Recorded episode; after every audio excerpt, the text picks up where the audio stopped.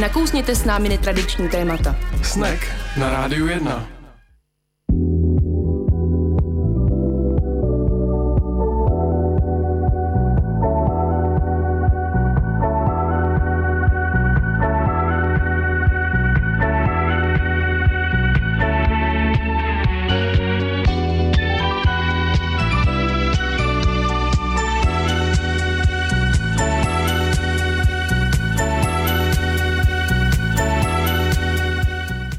Pěkný podvečer na rádiu 1 po 6. hodině při 40 stupních začíná pořad snek a ve studiu je ještě nerozteklý Tomáš a Anička. Ahoj. Ahoj.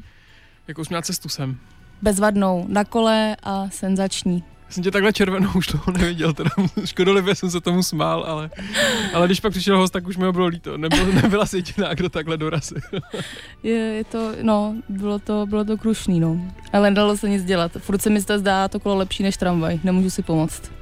To teda jo, to musím říct, že včera jsem měl takový záchvěv v ekologie, že nepojedu autem a svezu se tramvají a 15 minut jsme stáli na mostě uh, před pa, uh, Palackýho a musím teda říct, že jsem dost trpěl a říkal jsem si, proč jsem, proč jsem nejel autem s klimatizací. To určitě naši posluchači rádi slyšejí takovouhle věc, ale včera mi to teda fakt přišlo, že už to bylo za hranou. aspoň to je pěkný. Nějak to odčiním té společnosti. No a to mi připomnělo ještě jedno téma, to jsme tady také měli hosta, když jsme si povídali o rekonstrukci Národního muzea, tak uh, v sobotu jsem měl takový bezva nápad, že bychom jako vlastenci se mohli jít do Národního muzea podívat a zaplatili jsme 260 korun za to, že jsme neviděli ale vůbec nic. Ta budova je úplně prázdná. Já jsem zjistil, že jsem asi poslední, který to neví, že to jinak všichni už jako vědějí, ale... Jediný... Já jsem myslela, že tam aspoň něco je. Je tam, je tam ta velryba, ne? Nebo něco? Tak, je tam ta velryba, kterou nedokázali odstěhovat eh, během rekonstrukce, která no. tam musela zůstat vyset, tak to tam je. A v přízemí je taková nějaká, jako, se omlouvám, ale taková hodně ubohá výstava eh, ke stoletům Československa, musím teda říct, že fakt moc povedená není. To bylo všechno. A pak si můžeš připlatit stovku za to, že vylezeš nahoru do kopule. A no, to ale to je krásné. Tak, a to chci říct, to jediný stálo za to, kdyby tam v té kopuli nebylo asi 50 stupňů, k tomu, že se tam nakumuloval ten teplý vzduch, ale to doporučuju. Tak aspoň to jsem chtěl říct. Kdybyste někdo chtěli vyrazit do Národního muzea, určitě běžte do kopule nebo kupole, podle pravidel eh, je možné obojí. A můžete si vybrat. A eh, tam to stojí za to já měla zážitky odlišné a vlastně bylo dost bližší dnešnímu tématu. Já jsem se občansky angažovala ve věci kácení stromů na budoucím hřišti na Smetance na Praze 2 mm-hmm. a musím říct, že většinou, většinou člověku dává nějaká občanská aktivita sílu, tak včera mi to naopak zlomilo srdce a duši, bych řekla, a vysálo veškerou, já nevím, opravdu životní energii, abych tak řekla. Mm. Bylo, to, bylo, to něco, bylo to něco strašného a těším se na dnešní téma, kde takovéhle věci se budou probírat. Je to je to hrozný, ale jako na všech stranách. Já nejsem vůbec na ničí straně. Já, jsem, já mám pocit, že jsem úplně, ne, že bych se cítila tak jako výjimečná, ale já jenom prostě se nemám tam s kým stotožnit. Ani s opozicí, ani s těma, co vládnou, ani s nikým a já jako aktivní občan nesvedu. Nic, no prostě, nic. Já o tom nechám, nebo fakt se rozbrečím potom za chvíli, tak to bych nerada. No moc spojnic uh, mezi tou báječnou čtvrtí, kde bydlím já a ty, není, ale jedno nás spojuje, že máme uh, zástupce ze stejné strany a mm-hmm. myslím si, že se dějou jako podobné příběhy, že to evidentně je nějaká... Ze stejné strany a mají rádi nafukovací halu, ale o tom už... no, a vedle nás ji i postavili, takže my už jsme o krok dál než ty. Ale tak uh, o tom to úplně asi nebude. Mm-mm. O čem to bude? No to víš ty? Já to vím já. Tak uh, ty si minule tak nepěkně řekla, jako, že tady budu mít kolegu. To já bych si v životě netrouf říct něco takového, protože já jsem se jako sociologii naposled věnoval tak maximálně při diplomce a pak už jenom výzkumama a to bylo všechno. Tak tím Ale, se omlouvám našemu hostovi. Uh, náš host právě, náš host je úplně někde jinde, o několik tříd jinde a uh, budeme si dneska povídat s Ondřejem Císařem, uh, který se specializuje na sociální hnutí a politickou mobilizaci a budeme se bavit o tom, jestli jsou Češi aktivní nebo nejsou aktivní, jestli děláme dost nebo neděláme dost a a co se zatím skrývá třeba i v nějakých číslech, protože jsme tady viděli, že se sebou host přines strašně moc podkladů, tak snad nebude smutné a zeptáme se úplně na všechno. A můžete se zeptat i vy. Tak, na čísle 224 25 25 24, anebo můžete napsat Aničce na Facebook na adresu snack919 a my rádi budeme uh, ty naše chytré otázky prokládat ještě těmi chytřejšími od vás. To myslím, že dneska v tom počasí by to mohl být takový příjemný mix. No a teď nás bude čekat tak jeden mix, uh, konkrétně si zahrajeme uh, dvojici uh, Jordan Lee a Dabil skladba Last Night a mě se ta skladba strašně líbí, i když zní jako z 80. ale to mi hold musíte odpustit. Právě, že proto se ti líbí. No právě.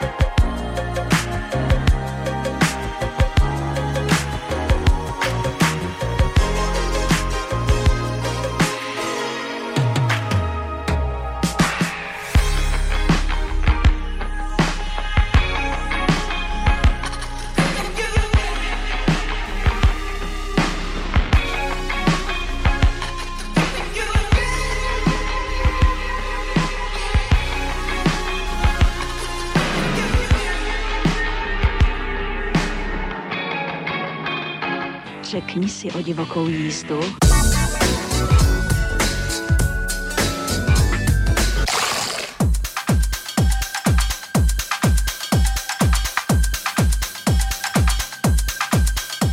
Na rádiu 1 posloucháte pořád Snek, ještě jsme neřekli, že svátek má Adriana, tak Adriana nám přejeme všechno nejlepší, dostali I Adrian. krásný. I Adrián. Ano, podle mého genderově vyváženého kalendáře v práci i Adrian. Tak dostali jste krásný dárek, venku je 39,5 stupně, tak doufám, že si to hezky užíváte. No a my si jdeme užít rozhovor, náš host už vypadá, že se, že se vydýchal, doufám teda odpotil a uh, konečně se můžeme věnovat něčemu, něčemu zajímavému. Uh, byl ten úvod správně, když jsem uh, teda zmínil specializace sociální hnutí a politická mobilizace. Dá se to takhle shrnout, to čemu se věnujete? Dá se to takhle shrnout, já se primárně věnuju tomu, co lidi dělají a jakým způsobem se angažují, když se angažují. To znamená, že to jsou přesně ti lidé, kteří jsou mobilizovaní, kteří nějakým způsobem se uh, spojí pro to, aby vyjádřili nějaké své politické preference, aby se snažili uh, ovlivnit politiku, ať už na úrovni celostátní nebo na nějaké úrovni nižší. My se k tomu asi postupně dostaneme, ale těch lidí rozhodně není většina v české společnosti. Je pro vás těžké je vůbec najít, když vy potřebujete sbírat data, nebo si s nima povídat, nebo se jich na něco ptát, tak eh, jak dlouho to trvá, než je najdete? Tak, tak těžké to zase není, protože e, máte pravdu, že když se na to podíváme nějak jakoby z hlediska toho celku, tak e, těch aktivních lidí je méně a v některých těch činnostech je jich eh, velmi málo, ale existují metody, jak se k tím můžete dostat a my, když se zaměřujeme například na studium protestu a demonstrací, tak to je zrovna věc, kterou můžete najít jednoduše, i když eh, k ním možná nedochází tak často, eh, nejsou vždycky tak velké jako ta poslední, co byla na letné v neděli, tak jsou to věci, které, které zajímají média, jsou to věci, které nepřehlédnete a které můžete teda vlastně jednoduše, jednoduše najít, jak jste se ptal, a, a nějakým způsobem zkoumat. Tohle už je možná krok dva, že mluvíme o demonstracích nebo protestech. K tomu se dostaneme určitě potom, co by mě ale nejdřív zajímalo obecně. My tady s Aničkou si často zveme hosty, eh, kteří působí v nějakých komunitách nebo v nějakých spolcích a snažíme se to ukazovat jako příklady toho, co je fajn dělat, na čem se podílet. Vy máte nějaký přehled nebo představu o tom, jak moc jsou Češi eh, komunitně zaměření nebo komunitám otevření, protože mně přijde, že po tom 89. se to tady tak nějak trošku přetrhlo, že nikdo neměl moc chuť, že to byla taková pachuť z minula eh, se někde družit použít. Tak to je jedna z těch hypotéz nebo jedno z těch vysvětlení, které se používá pro to, aby se nějaká ta jakoby celospolečenská, někdy se říká apatie nebo ne velký zájem o politiku, který se netýká jenom České republiky, ale týká se i jiných postkomunistických zemích, aby se to vysvětlilo, tak se říká, že právě ta jakási nucená účast, a to, že jste musel být eh, součástí nějakých spolků, eh, když už ne politické strany v tom předlistopadovém období, tak se potom přetavila v to, že vlastně lidé začali chápat tu svobodu v tom privátním slova smyslu. To znamená, že jako svobodu se neangažovat, ale jako svobodu nějakým způsobem stavět svou kariéru, uplatnit se možná na trhu práce práce, věnovat se rodině, ale ne ničemu, co by tu rodinu překračovalo. O Češích někdy, eh, eh, nebo tenhle, tohleto, eh, co se samozřejmě projevuje v nějaké komparativní nižší angažovanosti Čechů a těch postkomunistických občanů obecně, když je srovnáme například s tím, jak fungují ty starší demokracie, tak to vidět můžeme, ale zároveň s tím zase neplatí, že by ti Češi nedělali vůbec nic. Existuje existují skupiny aktivních lidí a pokud se bavíme o té komunitní úrovni nebo o té úrovni nějakého lokálního aktivismu, tak ta patří pravděpodobně mezi ty eh, nejvíc využívané, protože eh, pokud eh, chceme najít nějaké, nějaké sociálně aktivní prostředí, tak je spíše na té úrovni nějakých lokálních komunit a, a obcí, než na té celonárodní úrovni. Asi 40% lidí se účastní veřejného života na úrovni své obce mm. různý, různým, různým způsobem. To se netýká jenom toho, že by, že by například kandidovali ve volbách. Tam zahrnujeme ten sociální aktivismus šířeji, takže tam patří členství v různých spolcích, jako jsou sportovní kluby, fotbalový klub, klub, jako jsou hasiči a vlastně spolky tohoto typu. A ty jsou když to srovná, pokud to srovnáme s těmi dalšími aktivitami, tak tady vlastně uh, jsou ti občané asi nejaktivnější, uh-huh. když si odmyslíme volby. Uh, je tam nějaká těžká hranice mezi aktivním a pasivním nějakou angažovaností, nebo nic takového jako pasivní angažovanost neexistuje. Myslím to třeba tak, že lidé chodí jenom na hasičské bály, ale nepořádají je. To se taky dá zkoumat tak eh, ta eh, míra toho zapojení eh, může být samozřejmě různá a my rozlišujeme lidi, kteří jsou organizátoři a to jsou ti jakoby, aktivisté v tom, v tom, jakoby, v tom eh, slova smyslu, tak jak to chápeme my, my, když je zkoumáme, tak to jsou ti, kteří ty akce organizují, ať už jsou to teda ty bály, když já neskoumám příliš ty bály a to věci tohle toho typu. Jo, jo. Ale, ale my zkoumáme ty aktivisty, to jsou ti, kteří věnují jakoby tomu politickému zapojení nějakou uh, větší, uh, nějakou větší, vě, nějaký větší čas. A jsou to ti, kteří jsou prostě ti, kteří jsou aktivní při organizaci například těch demonstrací nebo nějakých jiných, nějakých jiných událostí. Nejsou to ti, kteří se toho potom účastní oni nejsou úplně pasivní, že oni jsou účastníci, oni se toho účastní a to je něco, co chápeme jako participaci, to chápeme jako nějakou aktivitu, ale je to samozřejmě míra zapojení, která je nižší, než je to zapojení u těch, kteří to organizují a věnují tomu třeba celý svůj čas, pokud mohou, nebo velkou část svého života eh, v, rámci toho, eh, jaký mají volný čas. Hmm. Tak nebudeme vás trávit těma spolkama a klubama, to mi bylo jasný, že to, to, to bylo spíš jenom na úvod, abychom si u tomu dali nějaký rámec, ale když už se teď podíváme k té aktivizaci veřejnosti a třeba v tom, co se týče toho politického uh, dění, tak uh, dá se třeba zkoumat, jak moc rychlý nebo pomalý nebo problematický proces to pro Čech je v momentě, kdy se něco stane, cokoliv, a teď na to chce veřejnost reagovat, tak jestli jako ten reakční čas je strašně dlouhý, nebo naopak eh, jako hr do toho naskočíme a začneme něco mít potřebu dělat. No tak nějaká univerzální cesta asi neexistuje. Hodně záleží na tom, eh, čeho se to týká. Když to takhle položíme obecně, ať se stane cokoliv, tak jak rychle dojde k nějaké reakci, tak eh, na to se nedá úplně odpovědět. Že? Existují kauzy nebo existují témata, řekněme spíš, existují témata, kolem kterých se kontinuálně organizují uh, různé typy událostí, podepisují se petice, dělají se demonstrace, lobuje se v parlamentu. Máme ty organizace, které vytváří nějaká ta širší sociální hnutí.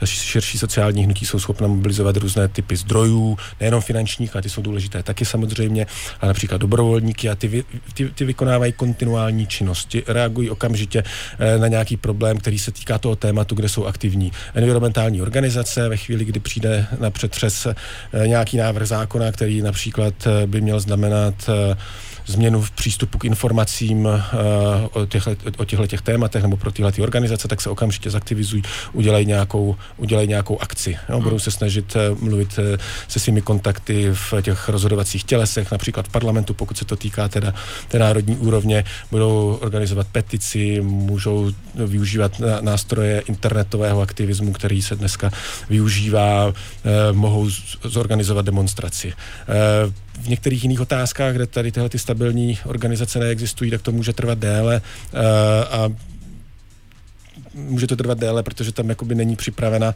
připravena ta organizační infrastruktura, která by, která by rychle zareagovala. Mm-hmm. Jsou environmentální témata zrovna věc, která táhne Čechy do, do akce?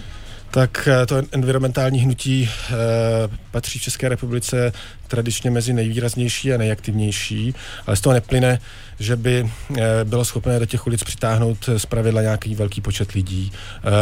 Ty organizace jsou velmi aktivní, když je porovnáme s těmi jinými, tak jsou velmi aktivní právě v tom, co dělají. Uh, I v té vlastně organizaci některých těch kolektivních událostí, jako jsou demonstrace. Ty demonstrace ale zrovna v tomhle tématu zůstávají z pravidla menší. Nejsou to žádné velké demonstrace 100 tisíců lidí, tak jak jsme viděli třeba na té letné, ale jsou to, jsou to uh, menší události. Takže bych řekl, že uh, Určitě je to uh, významný aktér, ale je to aktér, uh, který je, schopen jakoby reagovat uh, v nějaké strategické interakci s těmi partnery v politice, ale nemá moc velkou schopnost jakoby přitáhnout zájem a aktivní zá, zájem. A, ne, zájem je ještě jiná věc, zájem možná ano, ale nepřitáhnete na demonstraci prostě o environmentálních tématech zatím. To se možná může změnit a tady, na, tady narážím na ten váš úvod o 40 stupních Celsia, což je pravděpodobně projev nějakých jakoby Eh, systémových eh, změn, které dneska chápeme jako klimatickou eh, proměnu nebo klimatickou krizi dokonce, takže tohle se taky díky tomu může začít měnit, ale doposlova to tak úplně nebylo. Takže ano, jsou tady, jsou důležití, jsou vidět z hlediska nějaké jakoby masovosti, tak masoví nejsou. Mm. A jsou nějaká témata, která jsou spolehlivě masová? Témata, která jsou spolehlivě masová. Tak v historii postkomunistické České republiky ty největší události, jakoby ty pravidelnější eh, největší události eh, byly zpravidla schopni zorganizovat eh, odboráři, odborové organizace. Oni nejsou moc časté, nejsou moc časté, ale odboráři jsou schopni zaplnit, Takže nebo témě, téměř, ekonomika Václavské náměstí z hlediska té velikosti a pak jsou ta ekonomika jakoby z hlediska té velikosti té události. A když se podíváme na všechny protesty, eh, které, ke kterým došlo po roce 89 eh, v České republice, tak ten profil těch všech protestů, které, eh, ke kterým tady došlo, tak má spíše ne, neekonomický charakter. To jsou hmm. právě ty otázky environmentální, lidskoprávní a věci tohoto typu, to, co zařazujeme do nějakých jakoby kulturních, kulturních témat, ne ta ekonomická témata. Ale z hlediska velikosti těch jednotlivých událostí, tak jsou to tyhle ty věci, které se týkají ekonomických témat a organizovali odboráři. A pak máme takové takové ty některé výjimečné, výjimečné události, jako jsou eh, Děkujeme odejděte, což bylo konec 90. let a taková jakoby epizodická velká mobilizace proti tehdejší politické elitě, proti Václavu Klausovi a Milo, Miloši Zemanovi na konci 90. let, pak se někdy něco stane typ, eh, typu eh, televizní krize a, a dneska vlastně prožíváme, ještě nevíme přesně co, tu sérii demonstrací, kterou máme nyní za sebou, tak je, je to něco, co asi už bych nehodnotil jako epizodická, epizodickou věc, to je věc, která se opakovala několikrát a stále roste a e, vyvolává velký zájem občanů a nejenom občanů, ale i médií. Je to jeden z důvodů, proč tady sedím, předpokládám. A uvidíme, co to jakým způsobem se to bude vyvíjet dál uh, v budoucnu, pravděpodobně po těch dvou letních měsících. Mm-hmm. My si dneska povídáme s Ondřejem Císařem, teď nás čeká zase hudební předěl. Vy máte možnost, pokud nechcete svůj dotaz pokládat e, on air, tak zavolat právě teď a potom s dalším vstupem budeme za chvíli zpátky.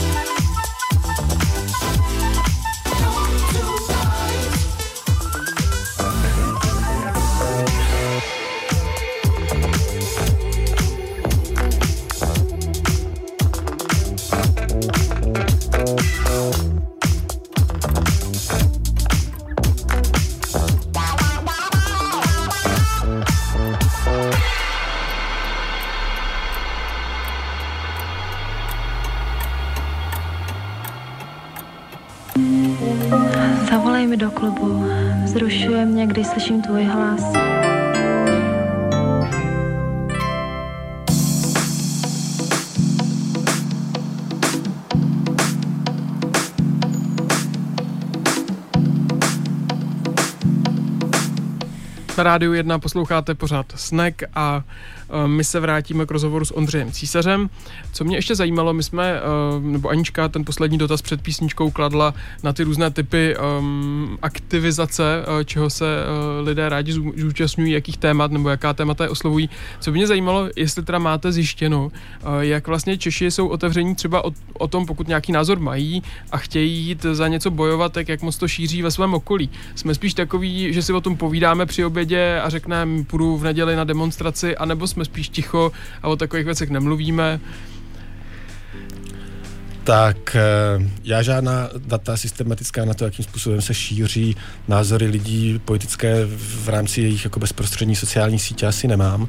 Eh, to, že se šíří, že tady existuje minimálně nějaká aktivní menšina, eh, na to člověk přijde už jenom tím, když sleduje Facebook třeba různých politických stran, co tam lidi píšou, jak často, co všechno schop, jsou tam schopní napsat. Takže Určitě tady existují lidé, kteří se o těch tématech baví a chtějí se o nich bavit a existuje takový ten mýtus, že mýtus o Češích, o Češích že řeší ta sociální a politická témata večer u piva a tam si to vyřeší, že jo, a pak do, domů a jsou spokojení, že to vyřešili toho piva a pak už se dále angažují, což není úplně pravda. Ale e, já to, co zkoumám, nebo co jsem zkoumal doposavat v minulosti, to byly spíš jakoby ty viditelné projevy potom toho, e, co se stane, když se ti lidé s nějakým způsobem zorganizují organizují, eh, setkají, eh, nějakým způsobem se projeví, eh, ať už je to prostě jakýkoliv nástroj, petice, demonstrace, blokáda, nebo, nebo i ten komunitní aktivismus, který konec konců je skutečně důležitá, důležitou věcí nějaké rychlosti nebo uh, náklonnosti Čechů k tomu uh, šířit své názory v rámci svých bezprostředních sociálních sítí a teď asi nemůžu úplně nic říct. Já jsem se možná nezeptal dobře. To, co mě konkrétně zajímalo, bylo, že třeba z mý vlastní zkušenosti na naší městské části, když jsme se chtěli proti něčemu postavit, tak většina našich sousedů se bála, protože to vnímali tak, že to téma je moc blízko, je na ně moc vidět, protože je lokální a v momentě, kdyby se spustili do střetu třeba s radnicí, tak by se jim to mohlo v nějaký podobě vrátit. Když to, když budu řešit téma na úrovni letné, kde budu budu jeden z 283 tisíců lidí, eh, tak vlastně tak vidět nejsem. To bylo spíš to, co mě zajímalo, jestli jako je nějaký rozdíl mezi v tom, eh, kde se nebojím, protože eh, tam jsem jeden z mnoha a kde mi to třeba příjemné není, protože už bude na mě jasně vidět pod mým jménem, pod mojí identitou. Tak eh, to záleží na tom konkrétním kontextu, ve kterém se nacházíme, eh, no, nacházíte. Eh, když ten kontext bude nějakým způsobem otevřený, pokud budete mít, teď se teda bavíme o městských částech, tak pokud budete mít politickou reprezentaci, která chce tu radnici otevřít a s těmi občany se chce tý, stýkat a chce s nima mluvit, to, co se například v posledních letech děje na Praze 7, tak tím vytváří a ano, to je doloženo a to, tom si můžeme klidně říct jisté věci, to vytváří nějaký prostor pro to, aby ta, eh, aby ta hranice pro tu angažovanost, aby ten plot, který musíte přeskočit, abyste teda vystoupil jakoby z toho prostředí eh, své rodiny a začal se nějakým způsobem angažovat v tom širším prostředí, tak ta hranice se snižuje. A vy budete ochotnější to dělat, protože ta, tahle ta úvaha o tom, že eh, z toho budete mít nějaké problémy a oplétačky a nebo něco takového, tam tolik nebude přítomna, nebo tam bude přítomna pro méně lidí, protože tam ti ostatní budou vnímat, že vlastně to prostředí je více otevřené, když jste v prostředí, které je naopak vlastně nepřátelské k tomu v, eh, občanskému, eh, občanskému vlivu, nebo které se snaží nějakým způsobem být netransparentní a vysílá ty opačné signály, než je otevřenost, tak ano, tak to zvyšuje v tom vnímání těch lidí jakoby ty náklady eh, jakéhokoliv typu eh, té participace, té účasti a snižuje to pravděpodobnost, že se ta větší počet lidí eh, zapojí. To znamená, že na, tom kontextu velmi záleží a to se netýká jenom městských částí nebo té místní politiky, to se týká i těch velkých celků národních států eh, více aktivních občanů najdete v kterých zemích? V těch eh, spíše, otevř, spíše v těch otevřených, najdete v demokratických režimech. Mm. V těch režimech, které nejsou demokratické nebo které jsou dokonce represivní, tak tam se účastní lidé politiky méně, protože ty náklady té účasti nejsou jenom nějaké oplétačky nebo nepříjemnosti, ale tam jsou ty náklady to, takové, že například přijdete o práci, nebo to je teď hypotetický příklad, ale prostě ten kontext je uzavřen, ten kontext vysílá jasný signál, že když se projevíte, tak budete mít velké problémy a to uh, má jasný efekt a to je doloženo na spoustě, spoustě vý, výzkumu, tak to má efekt na tu vaši pravděpodobnost toho, že něco začnete dělat. Uh-huh. Jak jsme na tom v porovnání s ostatními postkomunistickými zeměmi? No, z hlediska té participace, teď se bavíme teda o té nevolební participaci, ať v tom máme nějak jasno, protože to já možná řeknu na úvod, eh, v těch obecných diskuzích většinou, když se řekne participace, tak si často lidi představí jenom to volení. A volby to je určitě asi ten nejdůležitější, nejdůležitější způsob té účasti na politice, ale je, je jenom jeden z mnoha. A teď vy se ptáte na to, jakým způsobem se Češi účastní těch ostatních, a to jsme tady měli příklady už petic, demonstrací, tam patří politický konzumerismus, to znamená, že si kupujete nebo nekupujete nějaké výrobky z politických nebo etických důvodů, eh, dár nebo získávání peněz na politické účely e, sdílení politických příspěvků na sociálních sítích a vůbec ten internetový aktivismus, to tam patří taky, e, kontaktování politiků například, to, že jdete do kanceláře, kanceláře poslance to, e, a budete s ním něco řešit, tak to je taky e, projev té občanské účasti. Tak z tohohle toho hlediska jsme na tom e, v rámci těch postkomunistických zemí vlastně e, lépe než e, ty ostatní. Když e, to srovnáme, jsme někde, když to srovnáme potom s těmi západními nebo s těmi jsou na západ od nás. Uh, my jsme si od roku, já, jsem si, já, jsem, já jsem doufal, že od roku 2004 přestaneme to rozdělení na západní a východní Evropu používat. Ono se nám v roce 2015 vrátilo zpátky. Ale uh, co chci říct, tak když to srovnáme potom s těmi etablovanými demokraciemi, tak my jsme uh, na nižší úrovni než ty aktivnější z nich, jako je Velká Británie, Německo. My jsme někde na úrovni Portugalska, Nizozemí, Belgie. Teď jak jste vyjmenovával ty jednotlivé příklady toho zapojení se, tak to bylo v nějakém pořadí oblíbenosti, nebo to bylo náhod, náhodně random, na co jste si vzpomněl? Jsou nějaký, jako, uh, jaký jsou třeba tři nejoblíbenější dobře. projevy v Čechách? Tak nejčastější je hlasování v těch volbách a tam chodí dneska asi 60% lidí. Pokud se bavíme o nějakých trendech v čase, tak uh, máme klesající volební účast od toho roku 89, stabilně to klesá. A teď, když se bavíme o těch nevolebních formách, tak tím nejvíce častým, to už jsem říkal na začátku, tak je to to veřejné setkávání a veřejné angažma v rámci obce. Eh, což je zhruba těch 40% lidí, potom zhruba kolem 20% lidí eh, podepisuje petice a eh, docela vysoko podle těch našich posledních výzkumů je také politický konzumerismus, to je právě to nenakupování nebo nakupování výrobků z politických, z politických důvodů, tak to jsou ty, to jsou ty tři nejčastější. A ten rejstřík náš eh, v porovnání s těmi ostatními zeměmi, které sledujete, je podobně rozsáhlý, anebo byste řekl, že spíš těch jako metod tady je míň, co lidé využívají? Ne, ne, eh, ten je podobně rozsáhlý, ale platí, eh, platí to, že mm, v těch jednotlivých formách se účastníme méně. Eh, než ty etablované demokracie.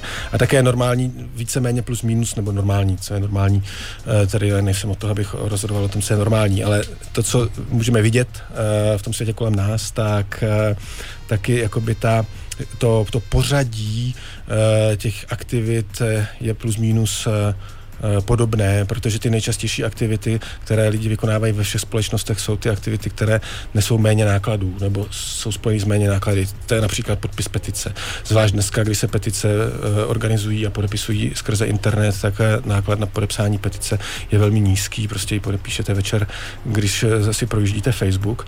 A Stejně tak eh, výjít ven eh, v rámci své obce je pravděpodobně méně nákladné, než se účastnit eh, nějakých protestních akcí v hlavním městě. To jsou věci, které jsou jakoby více nákladové a teď nemám na mysli pouze to, že si musíte třeba koupit jízdenku, ale prostě musíte se postarat o, o děti, musíte tomu věnovat ten čas místo toho, že pojedete na chalupu, tak jedete do Prahy na demonstraci. To jsou všechno nějaké dodatečné náklady, které prostě snižují tu skupinu těch lidí, která je ochotna to udělat. Mm. Takže proto taky ty velké demonstrace e, bývají vlastně ne tak časté. Mm. Tak mi to přijde, že to jsou všechno, co se tady řeklo, takový dost praktický důvody, proč se třeba aktivněji neúčastnit nějakého veřejnějšího života. A jsou tam i nějaké jiné, dejme tomu, je to stud, nebo jako nikdo vás tady asi nebude vyhazovat z práce, už dneska doufám, ale to mi tak jako napadá, nebo to jsou ty další překážky, proč se lidé neangažují víc? Chybí tak motivace? Tak já uh, jsem tady asi nějaká politická kultura a politická tradice té dané země hraje důležitou roli, eh, to znamená ten způsob, eh, jak je chápáno eh, to politické angažmá v té dané společnosti a my jsme do toho socializovaní. A to, jakým způsobem se politicky vyjadřujeme, chápou jinak obecně ve francouzské společnosti nebo ve Francii nebo v nějaké jiné společnosti, třeba v Jižní Evropě, kde je to více součástí té politické tradice a té politické kultury, než je to v těch postkomunistických zemích. A, a tohle je hrozně důležitá věc.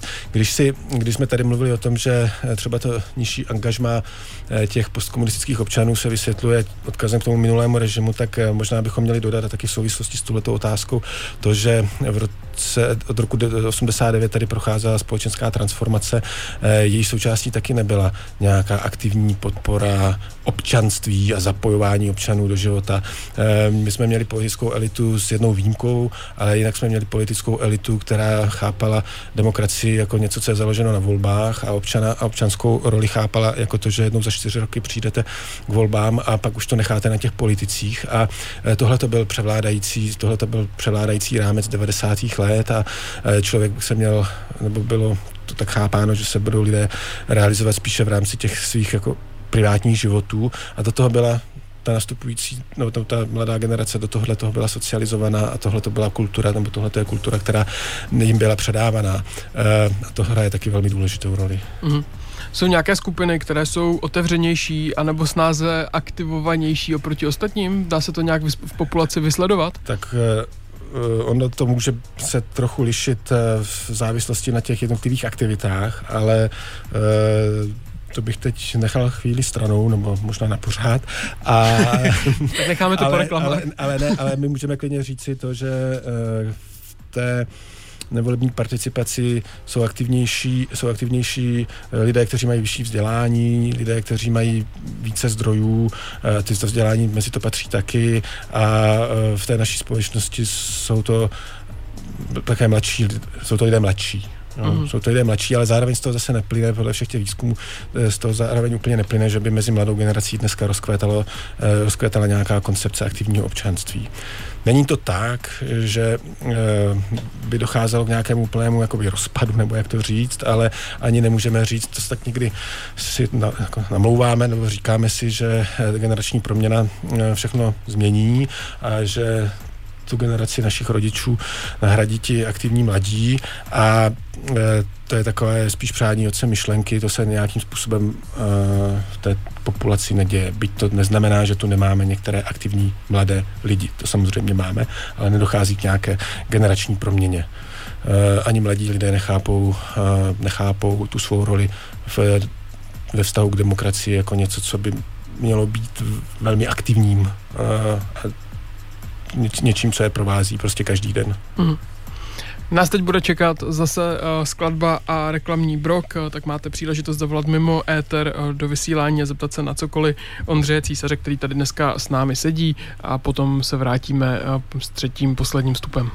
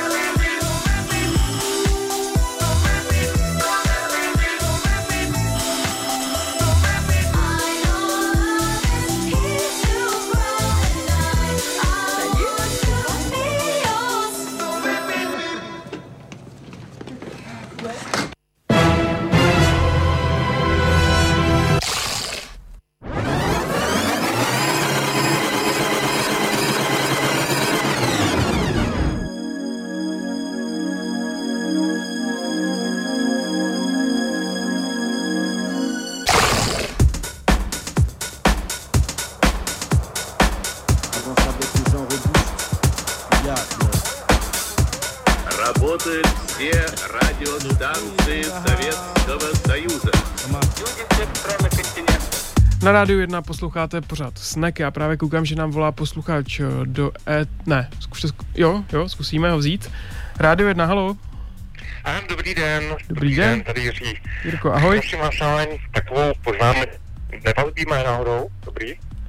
Ne, povídej, ptej se, říkej. No, no, no, no, já jenom jak eh, tady pan, eh, jak tady ta zajímavá diskuze, to je velmi zajímavý, zvlášť dneska, ale řekl bych, že už zase jako začínám mít strach se ozvat, že třeba když se mi něco nelíbí na našem panu premiérovi a na věci, který dělá, tak se bojím, že na moji ženu, kterou podniká, přijde nějaká hloubková kontrola, budu se vrtat v nějakých zbytečnostech, už uh, někam dodával zboží, je tam nějaká uh, nějak prostě říkala, se vrtala v nějakých detailech a uh, prostě říkala, my vám zlikvidujeme celou, celou, jakoby celý stát, ačkoliv to není pravda.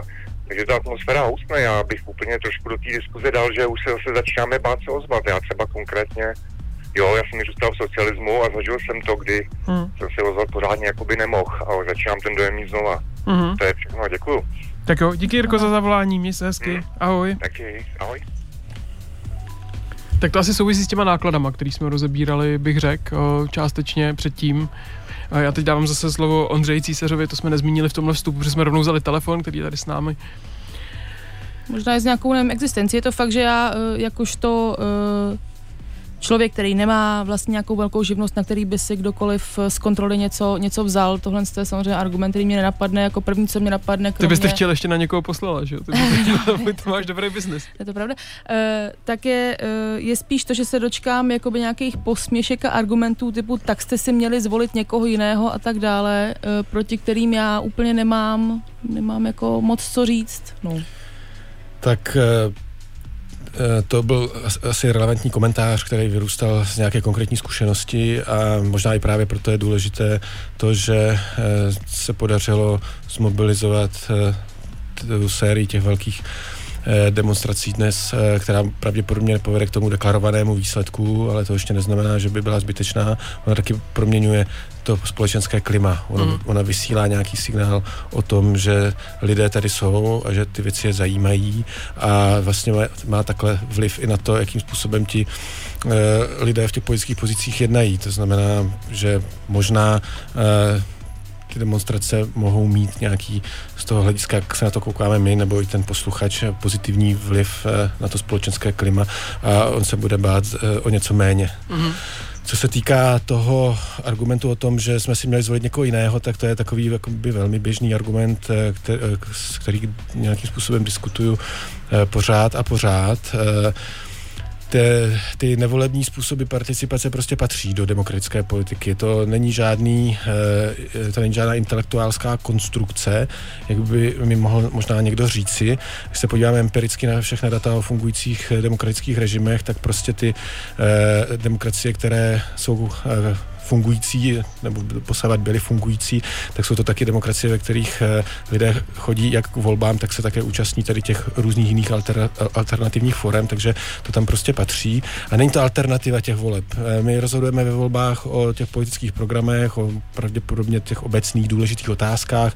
Někdy se rozhodujeme na základě všelijakých důvodů, ale prostě z pravidla volíme nějaký obecný princip, eh, někdo doprava, někdo doleva a v těch volbách často nepřemýšlíme o některých konkrétních věcech a konkrétních problémech, eh, ať už, by se tý, ať už se týkají střetu zájmu ministerského předsedy eh, eh, životního prostředí nebo čehokoliv jiného. A k tomuhle tomu potom tady máme právě ty strategie toho jiného typu, které můžeme použít taky v tom období mezi volbami a můžeme teda nějaký konkrétní problém tematizovat. A pokud ten problém bude pro spoustu lidí chápán jako velký problém, tak jak je ten současný, no tak se třeba podaří uspořádat takhle velkou demonstraci, jako se to podařilo v neděli na letné. Mě vlastně zarazilo, kolikrát se v médiích opakovalo, uh, tak jste si měli založit politickou stranu, jestli nám chcete něco říkat. Že vlastně ono to opravdu hodně je i tlačeno ze strany těch politiků k tomu, aby se to všechno nějak formalizovalo do, do, do toho jednoho typu projevů a, a zároveň se vlastně vysklívají ty další, které byste zmiňoval. No, tak ten ale občanský aktivismus je něco jiného. Ten občanský hmm. aktivismus uh, se chce vyjádřit, ten chce nějakým způsobem na něco upozornit. Jeho uh, rolí jedinou není to, že dosáhne toho deklarovaného cíle. Samozřejmě vždycky má nějaký deklarovaný cíl. E, není to nic neběžného, že ti protestující žádají nemožné. A toho pak nemusí být dosaženo, ale to ještě neznamená, že ta akce nemá žádný jiný efekt. Ona může mít právě ten efekt nějaký nezamýšlený, nepřímý e, v tom slova smyslu, že například nyní tyhle ty demonstrace prostě vysílají signál o tom, je tady, je tady zájem o to, co se děje v politice, dejte si pozor. Mm-hmm. My máme další telefonát, tak vezmeme posluchače do studia, jestli můžu poprosit, vemte si sluchátka. Rádio 1, halo. Uh, ahoj, dobrý den, u telefonu Kuba. Kubo, ahoj. Uh, já hrozně rád poslouchám tuhle debatu, protože uh, velice rád jako debatuju, ale uh, chtěl bych tomu přidat takový jeden jako komentář, který uh, jsem jako teď včera vlastně prakticky jsme zjistili s klukama, že se vůbec o tom jako nedokážeme pobavit o takových věcech, jo. A to mě přivedlo jako na myšlenku toho, že je jako dobře samozřejmě, že se takhle vyjadřuje demokratický názor a demonstruje se, ale že tu uh, se společnost to štěpí, protože spousta lidí kolem mě už má jako názor, že už jsme z toho unavený z toho veškerého jako demonstrování, furt se jenom hádáme, nechme ho být jako a tak dále. Což pro mě, za mě ne, takhle ne, že jo, prostě já vyjadřuju svůj občanský postoj a vyjadřuju to, že takhle se mi to nelíbí, takhle politik eticky a morálně by neměl jako fungovat. Ale obávám se toho, že jako ta společnost eh, časem opravdu jako degraduje tak, že, že prostě úplně rezignuje, jo. A jako nevím, jak dál, že jo. Jako co, co těm lidem mám dál jako nabídnout, jo. Jako vysvětlujem furt, ale má to význam, má to smysl, prostě dorůstá naše generace takhle tím, jsem, dejme tomu generace 90, ale jako bojím se toho, že ty mladí jako přestanou rezignovat a teda začnou rezignovat a přestanou to jako úplně řešit, že jo. Jakože jsou lhostejní. potom dál jako. Prosím? Jakože jsou lhostejní k tomu, co se děje? Tak no, myslím... jako, ale jo, jsou, ale štve je to, hrozně je to štve, že ten Andrej tam dělá tohle, nebo že ty politici se morálně nechovají tak, jak by se měli morálně chovat, ale nechtějí to řešit, protože se prostě nechtějí hádat, jako. Mm-hmm. To, a to mě úplně jako vytáčí do běla, to, já tomu nerozumím, ale budíš hold někdo takový názor má, ale jako nevím, jak bych ho mohl přesvědčit k nějaký jako větší aktivitě. Je tak to je zajímavý, tak to se určitě zeptáme, jo. jestli i tomuhle uh, se Ondřej Císař věnoval. Kubo, děkujem za dotaz, měj se hezky. Dobrá, ahoj, hezky, ahoj. ahoj. Tak tohle mě zaujalo. Uh, generační střed nebo rozdíl v přístupu Objevuje se takový postoj u mladších, uh, tak jak nám to Kuba popisoval? Tak ten, tam se toho spojilo, spojilo více. Hmm. O těch mladých se eh, obecně říká, že eh, mají nějakou nedůvěru k té staré tablované politice, politice politických stran a díky tomu vlastně hledají ty jiné alternativní nástroje toho politického vyjadřování, ať už je to cokoliv, protože prostě s těmi politickými stranami nechtějí mít nic společného.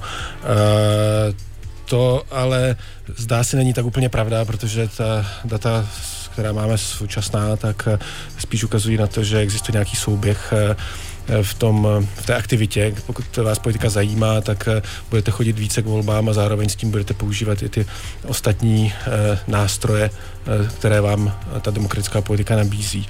Co se týká teda toho nějakého generačního rozdílu, tak jak jsem říkal, tak eh, v české společnosti obecně ani mezi těmi mladými se eh, ta demokracie jako něco, co je založeno na tom aktivním eh, občanství, občanství nerozvinula nebo nerozvíjí. Zároveň s tím ale to nutně neznamená, že by ti mladí byli se, nebo se stávali nějakými horšími demokraty. Tam z tohoto hlediska nějaký velký rozdíl, eh, velký, eh, velký rozdíl nevidíme. A potom vlastně ještě v tom komentáři bylo něco o tom štěpení, jakoby jak, že se štěpí společnost díky tomu, díky tomu protestu, nebo jsem tomu rozuměl špatně? No, že někteří nechtějí mít žádný trable, nebo že říkají, že nechtějí mít nic společného. Pochopila spíš tak, že už to unavuje, že když se Mm. něco řekne třikrát, že už člověk začne být trochu lhostejný, protože to nikdy nebylo teda tak strašně demokracii ohrožující.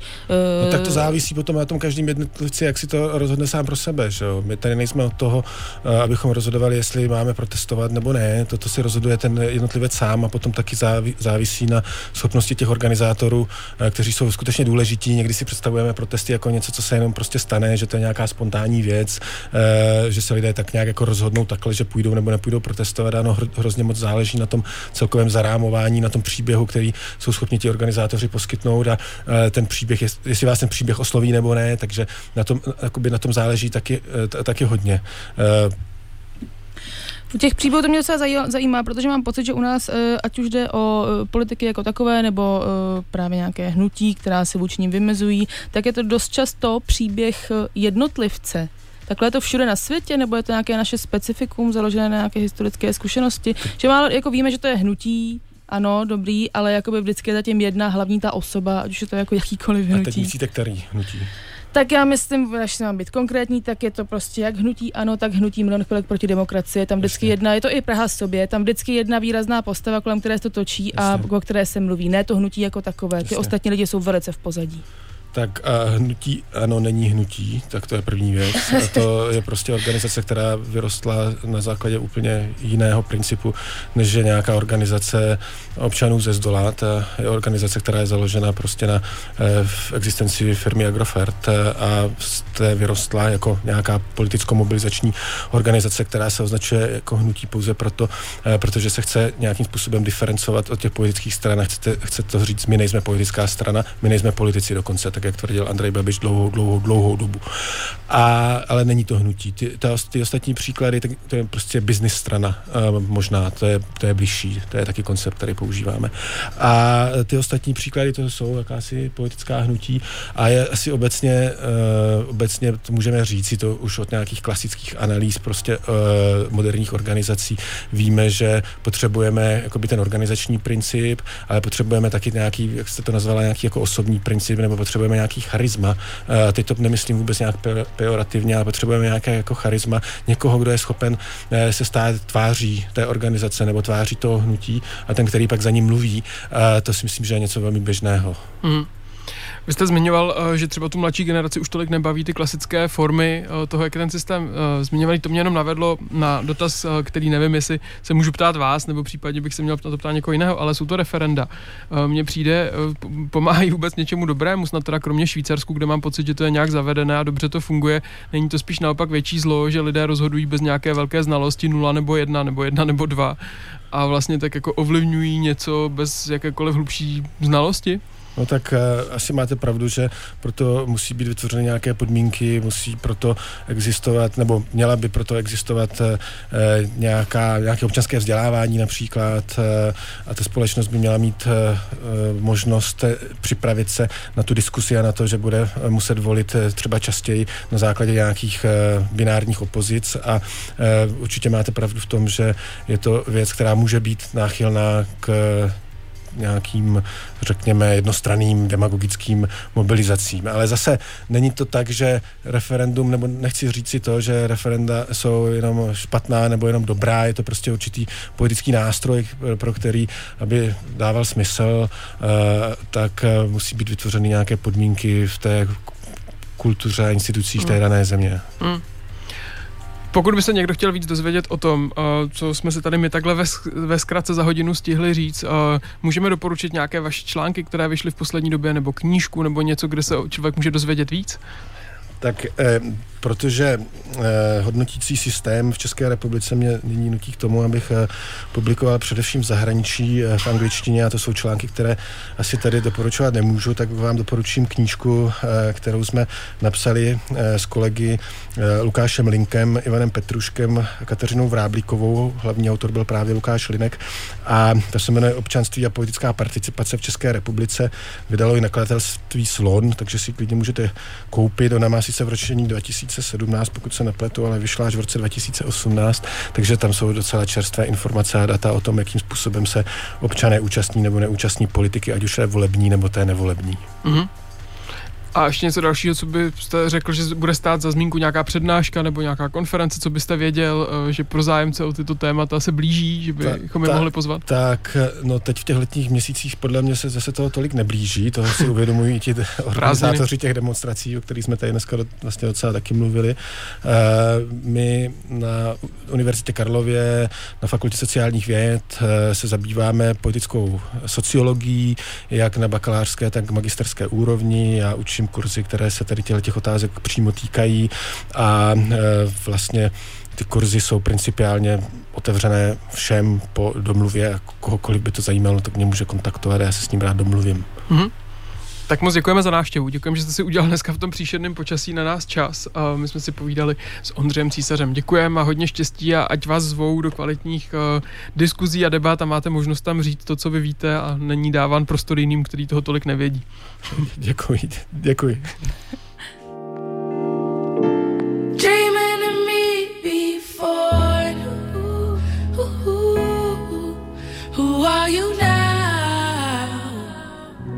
You told everyone, I guess you knew, who love is.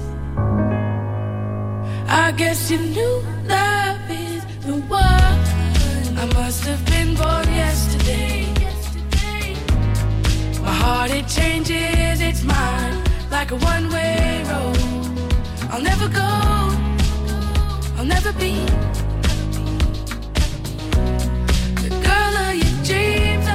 And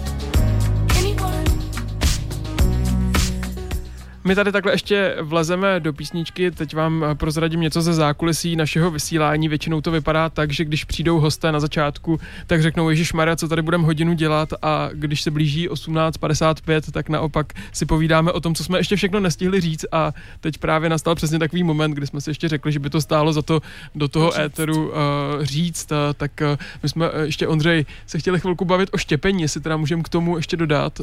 To se týká vlastně toho dotazu, který tady padl, a to byl jedna jeden aspekt nebo jedna část toho dotazu se týkal toho politického štěpení a jestli jsem tomu rozuměl správně, tak tam vlastně eh, bylo řečeno, že eh, ty demonstrace štěpí tu společnost, ale to si myslím, že tak vlastně se úplně říct nedá, je to trochu nefér k těm, k těm demonstracím, protože, protože ta společnost, ve které žijeme a které žijeme posledních 200 let zhruba, ta moderní společnost je společnost, která je založena na různých typech štěpení. To je společnost, která se rozděluje, štěpí do různých společenských skupin a ty různé společenské skupiny potom se vyjadřují například právě tím, že se organizují do různých politických stran a tím nejí typičtějším příkladem toho organizačního vyjádření, toho štěpení té společnosti, existence politické strany, která má nějakou ideologii a nějaké politické postoje a ta vlastně vyjadřuje prostě eh, v interakci, v kontaktu s těmi dalšími politickými stranami, vyjadřuje to štěpení, například štěpení mezi, me, mezi zaměstnanci a zaměstnavateli,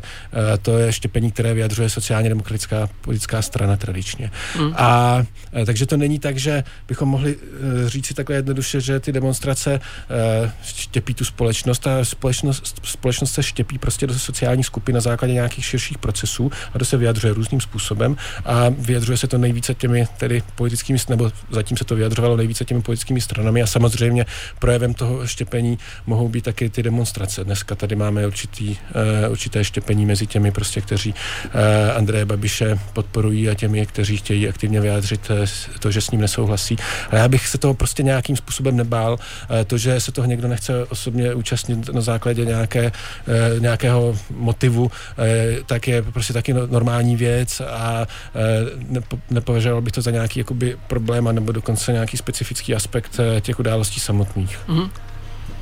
Nemáme se tedy štěpení vlastně bát, protože rozštěpená společnost je věc, kterou slýcháme často ve Jo. velice takovým negativním, ohrožujícím Pro, slova smyslu. Problém je ten, když eh, všechny ty štěpení se začnou převádět na, jeden, na jedno je- jediné velké štěpení do nějakých například dvou e, táborů diferencovaných, který stojí proti sobě. E, to je přesně ten problém, e, k, ke kterému může dojít, ale to, že ve společnosti existuje celá řada různých štěpení, které jdou přes sebe, které do sebe nezapadají, nekorelují spolu, nezapadají do sebe, ale jdou přes sebe a my jsme taky součástí různých sociálních skupin a takhle vlastně máme ty identity takhle e, přes sebe, tak to je normální věc a to patří k životu e, ve společnosti, ve, ve které jsme se narodili. Hm. Tak to je nakonec docela dobrý optimistický závěr. Skončili jsme dobře. Skončili tak jsme dobře. Nějaký happy end trošku. Tohle byl poslední uh, černový díl, uh, příští, to vás překvapí, bude červencový, akorát my ještě nevíme, co se bude příští týden dít, tak uh, sledujte naše sociální sítě, tam se to nejspíš dozvíte. Pokud byste dnešní rozhovor chtěli slyšet ještě znovu, tak dneska večer se objeví na našem podcastu Eh, eh, Big, Big Data CZ. Mixcloud.com lomeno snack 919, vážně. A uh, my se uslyšíme třeba příští týden zase ve středu od 6. Mějte se hezky. Ahoj. Ahoj.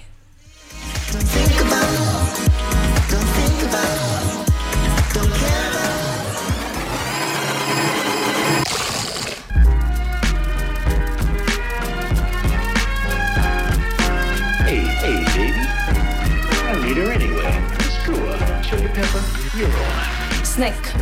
Svačina pro váš metabolismus se podává každou středu od 6 na 919 FM.